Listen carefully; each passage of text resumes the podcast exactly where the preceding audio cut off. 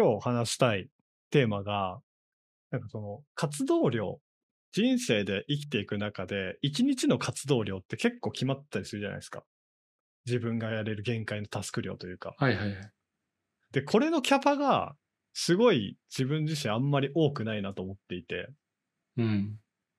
これをちょっと増やす方法をふたりで考えたいなと思ってます。それって増やせるの？そもそも。いや、それがね、ちょっと私も全然わからなくて、なんか人間によって決まってるものなのか、それともそう今言ったように増やしていけるものなのかっていうのをそもそも話したいなと思ってます。なるほど。わかりました。わからないがわかる。メガヤです。かっくんです。はい。ということで、さっきの続きなんですが、なんか、キャパを増やす方法として、いろいろ私も調べたり考えたりしたんですが、なんかアプローチの仕方みっつあるかなと思ってて。そんなある？なんか、なただ、まあ、これは本当私が考えただけの合ってるか分かんないですけど、単純にひとつめは、やっぱ体力を増やす。うん。これはもういっこね、分かりやすい。まあいちにちに例えば、ね、遊ぶ予定いっぱい入るみたいな感じだったら、体力あった方が当然こなせるじゃないですか。うん。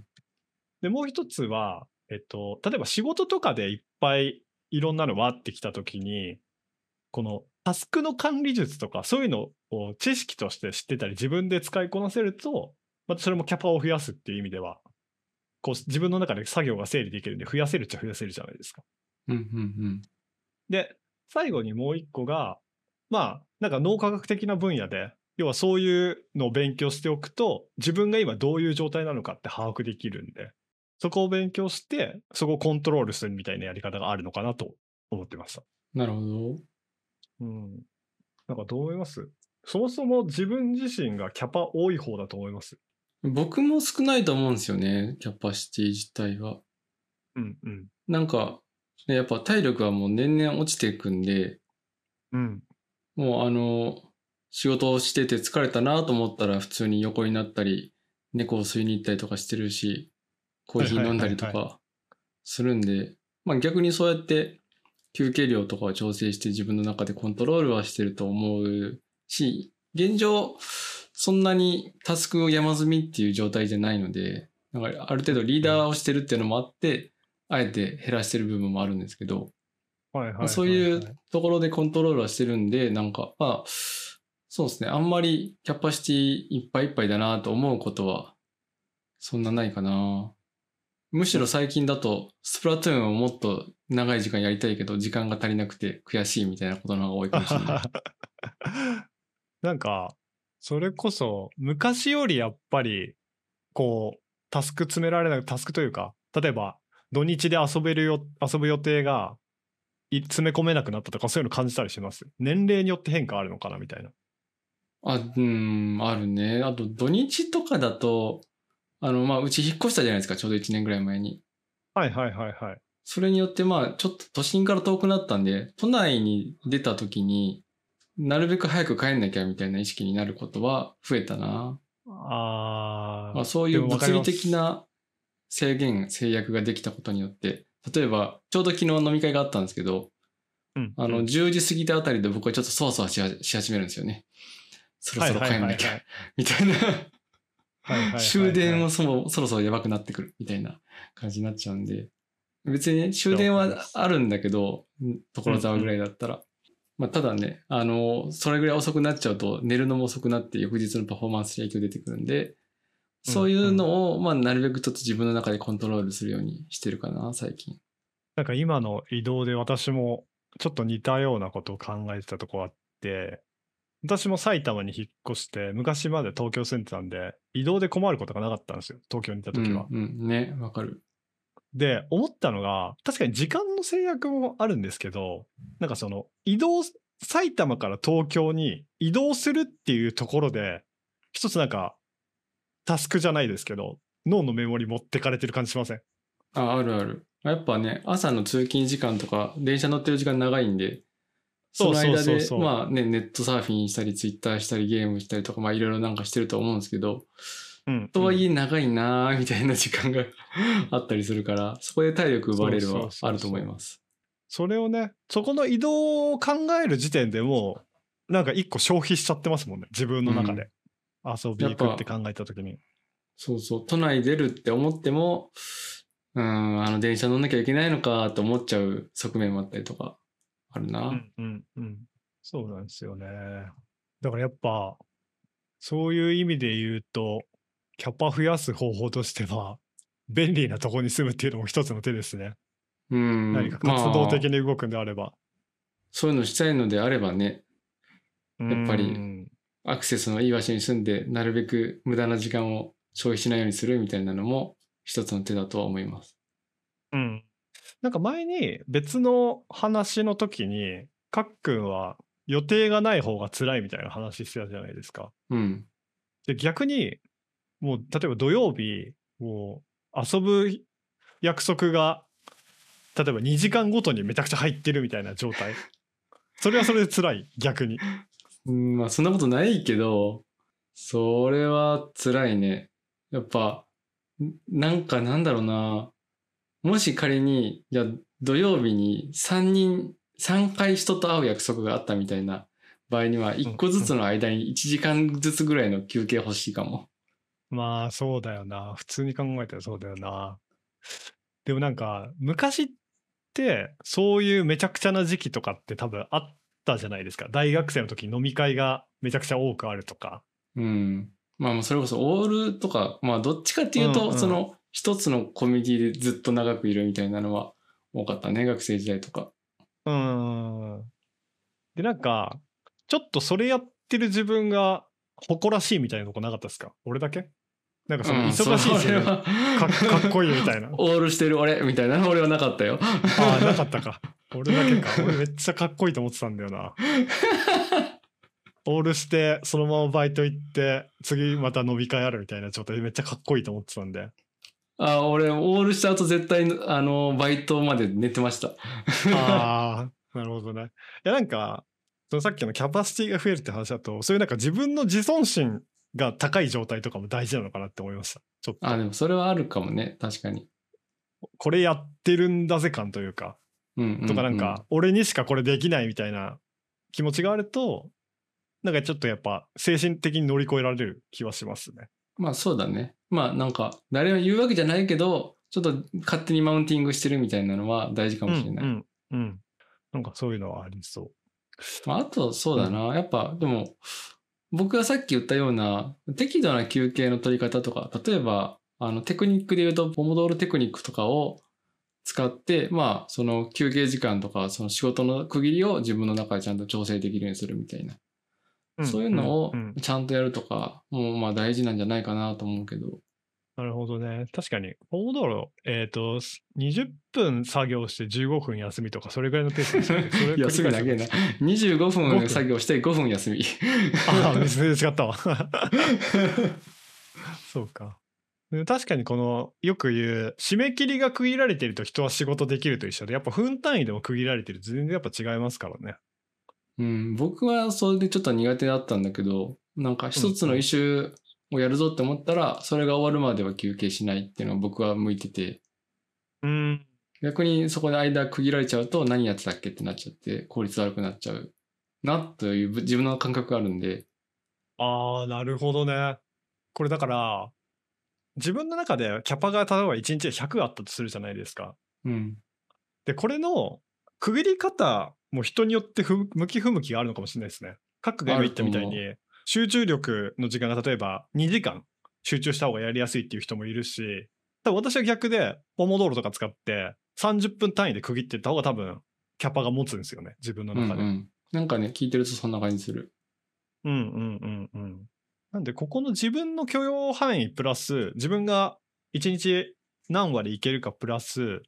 その区切りの単位すごい大事かもしれないですね。いかにその単位で集中できるか。うん。なんか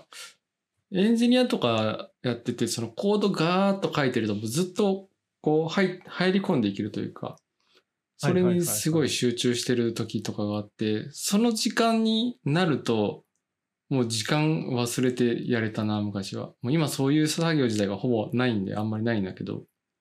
はいはいはいはいはい。そういうふうになんか、まあ、若い頃だからできたことなのか、そういうタスクがないからなのかちょっと今分かんないけど。うんうんうんうん。これ多分、そのさっき言ったいちにちの作業量と今の話で集中力も結構関係してくるかなと思うんですけど、うん、多分集中力高い状態ずっと保ってて、もちろんキャパってめちゃくちゃふ高い状態じゃないですか、広い状態じゃないですか、うん、やっぱ昔より集中力落ちてきたなみたいなのって感じたりします？どうなんだろう。だからそこが今ちょっと僕も自分で考えてて、うん、そもそもやってる仕事の種類が変わった説は結構あるなと思ってて、はいはいはいはい、要はにじゅう代の頃とかはもう本当にコードずっと書いてればよかったんですよね、僕は。はいはいはいはい。でもだんだんさんじゅう代ぐらいからミーティング増えたりとか、そのプロジェクトをどうやって回していくかとか、このプロダクトをどうやっていこうかみたいなのを話し合う時間だったりとか、今はチームをどうしていこうかみたいなこととかあったりとか、うんうん、まあ、そういうなんだろう、まあ、もっといろんなこと話すと思うんですけど、そういうのを話す時間みたいなのが結構増えたりとか、そういうことに使う時間も増えたから、そのコンテキストスイッチが増えたんですよね。はいはいはいはい。だからそれに最適化しようと思うと、あんまり入り込みすぎちゃうと今度そっちのタスクに支障が出ちゃうから、ある程度集中力を浅い状態にしとかないといろんなことができないっていうのが今の僕が近しいかもしれない。なるほど。あ、でもなんか今のめっちゃいい気づきっすね。浅い集中力ってすごいいい言葉っすね。あえてそうしてるみたいな話って。うん、なんか深いタスクできなくなったかな、そのもう役割的に。うんうんうんうん、なるほどね。そこ意識的にやってるのすごいっすよね。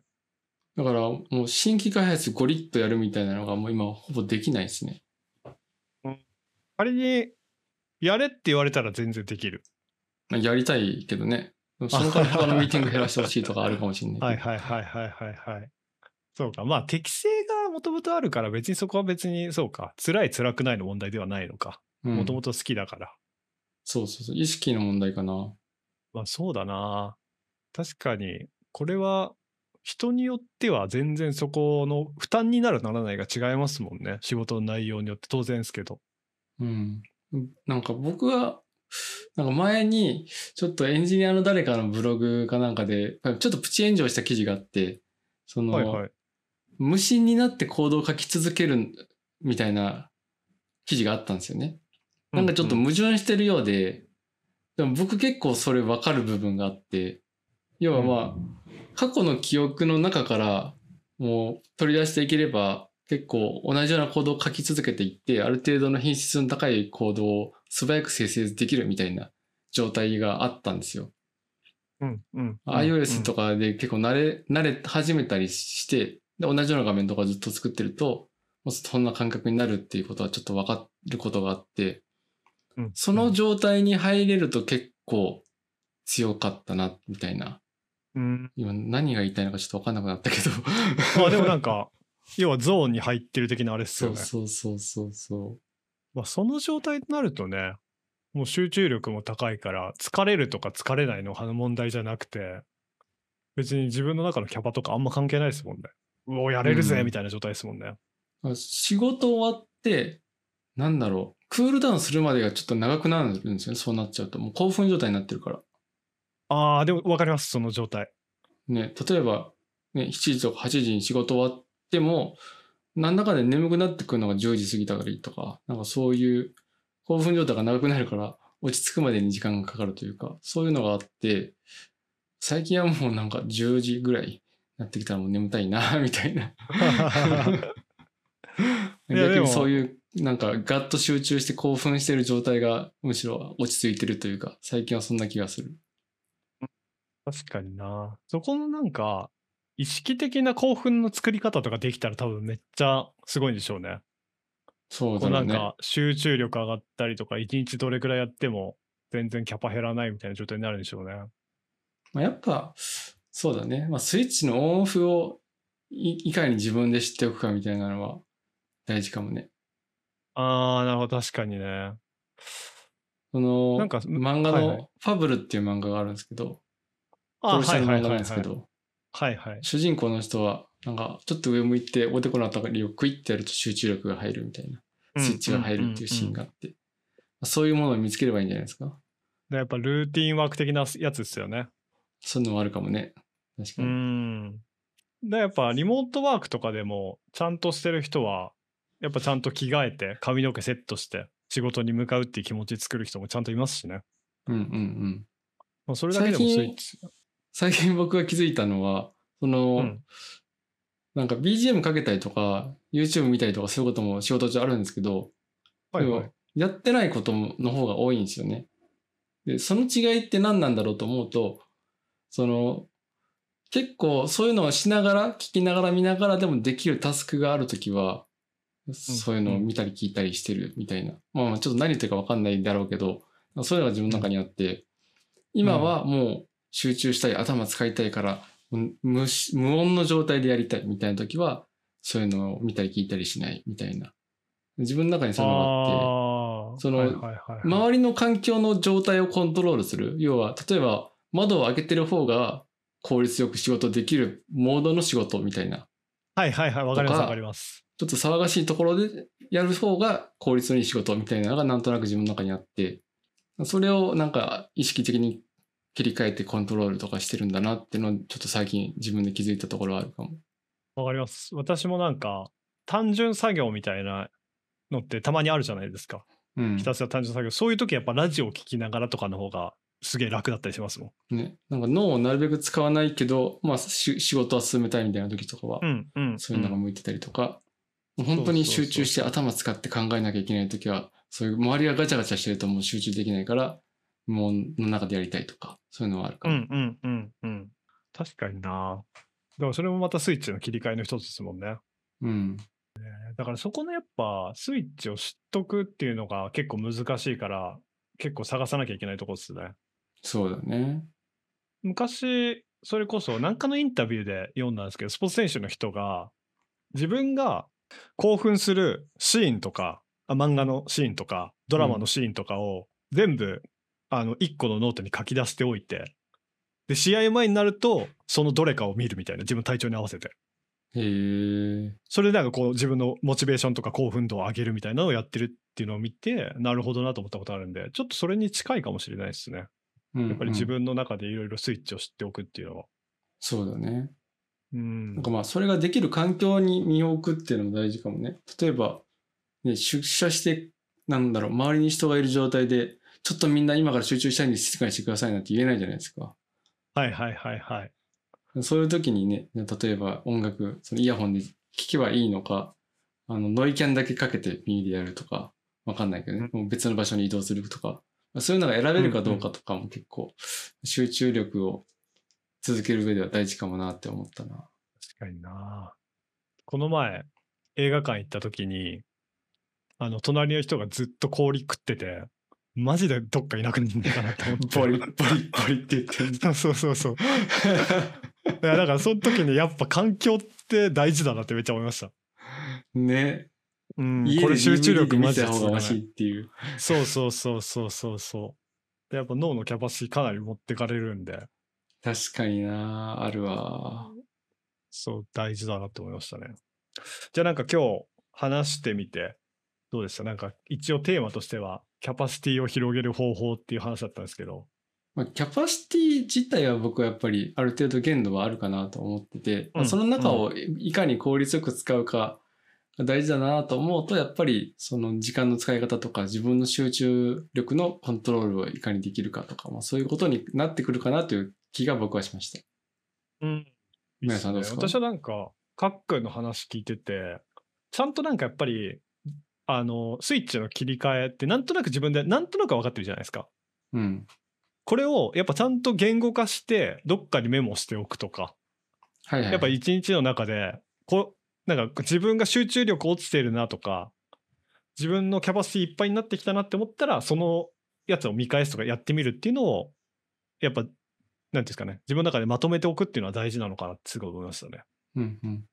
なるほどね。まあじゃあ集中力を切り替えなきゃなと思ったらこのポッドキャストをまあ聞き直すっていうことですね。ああ最高っすね。もう何回でも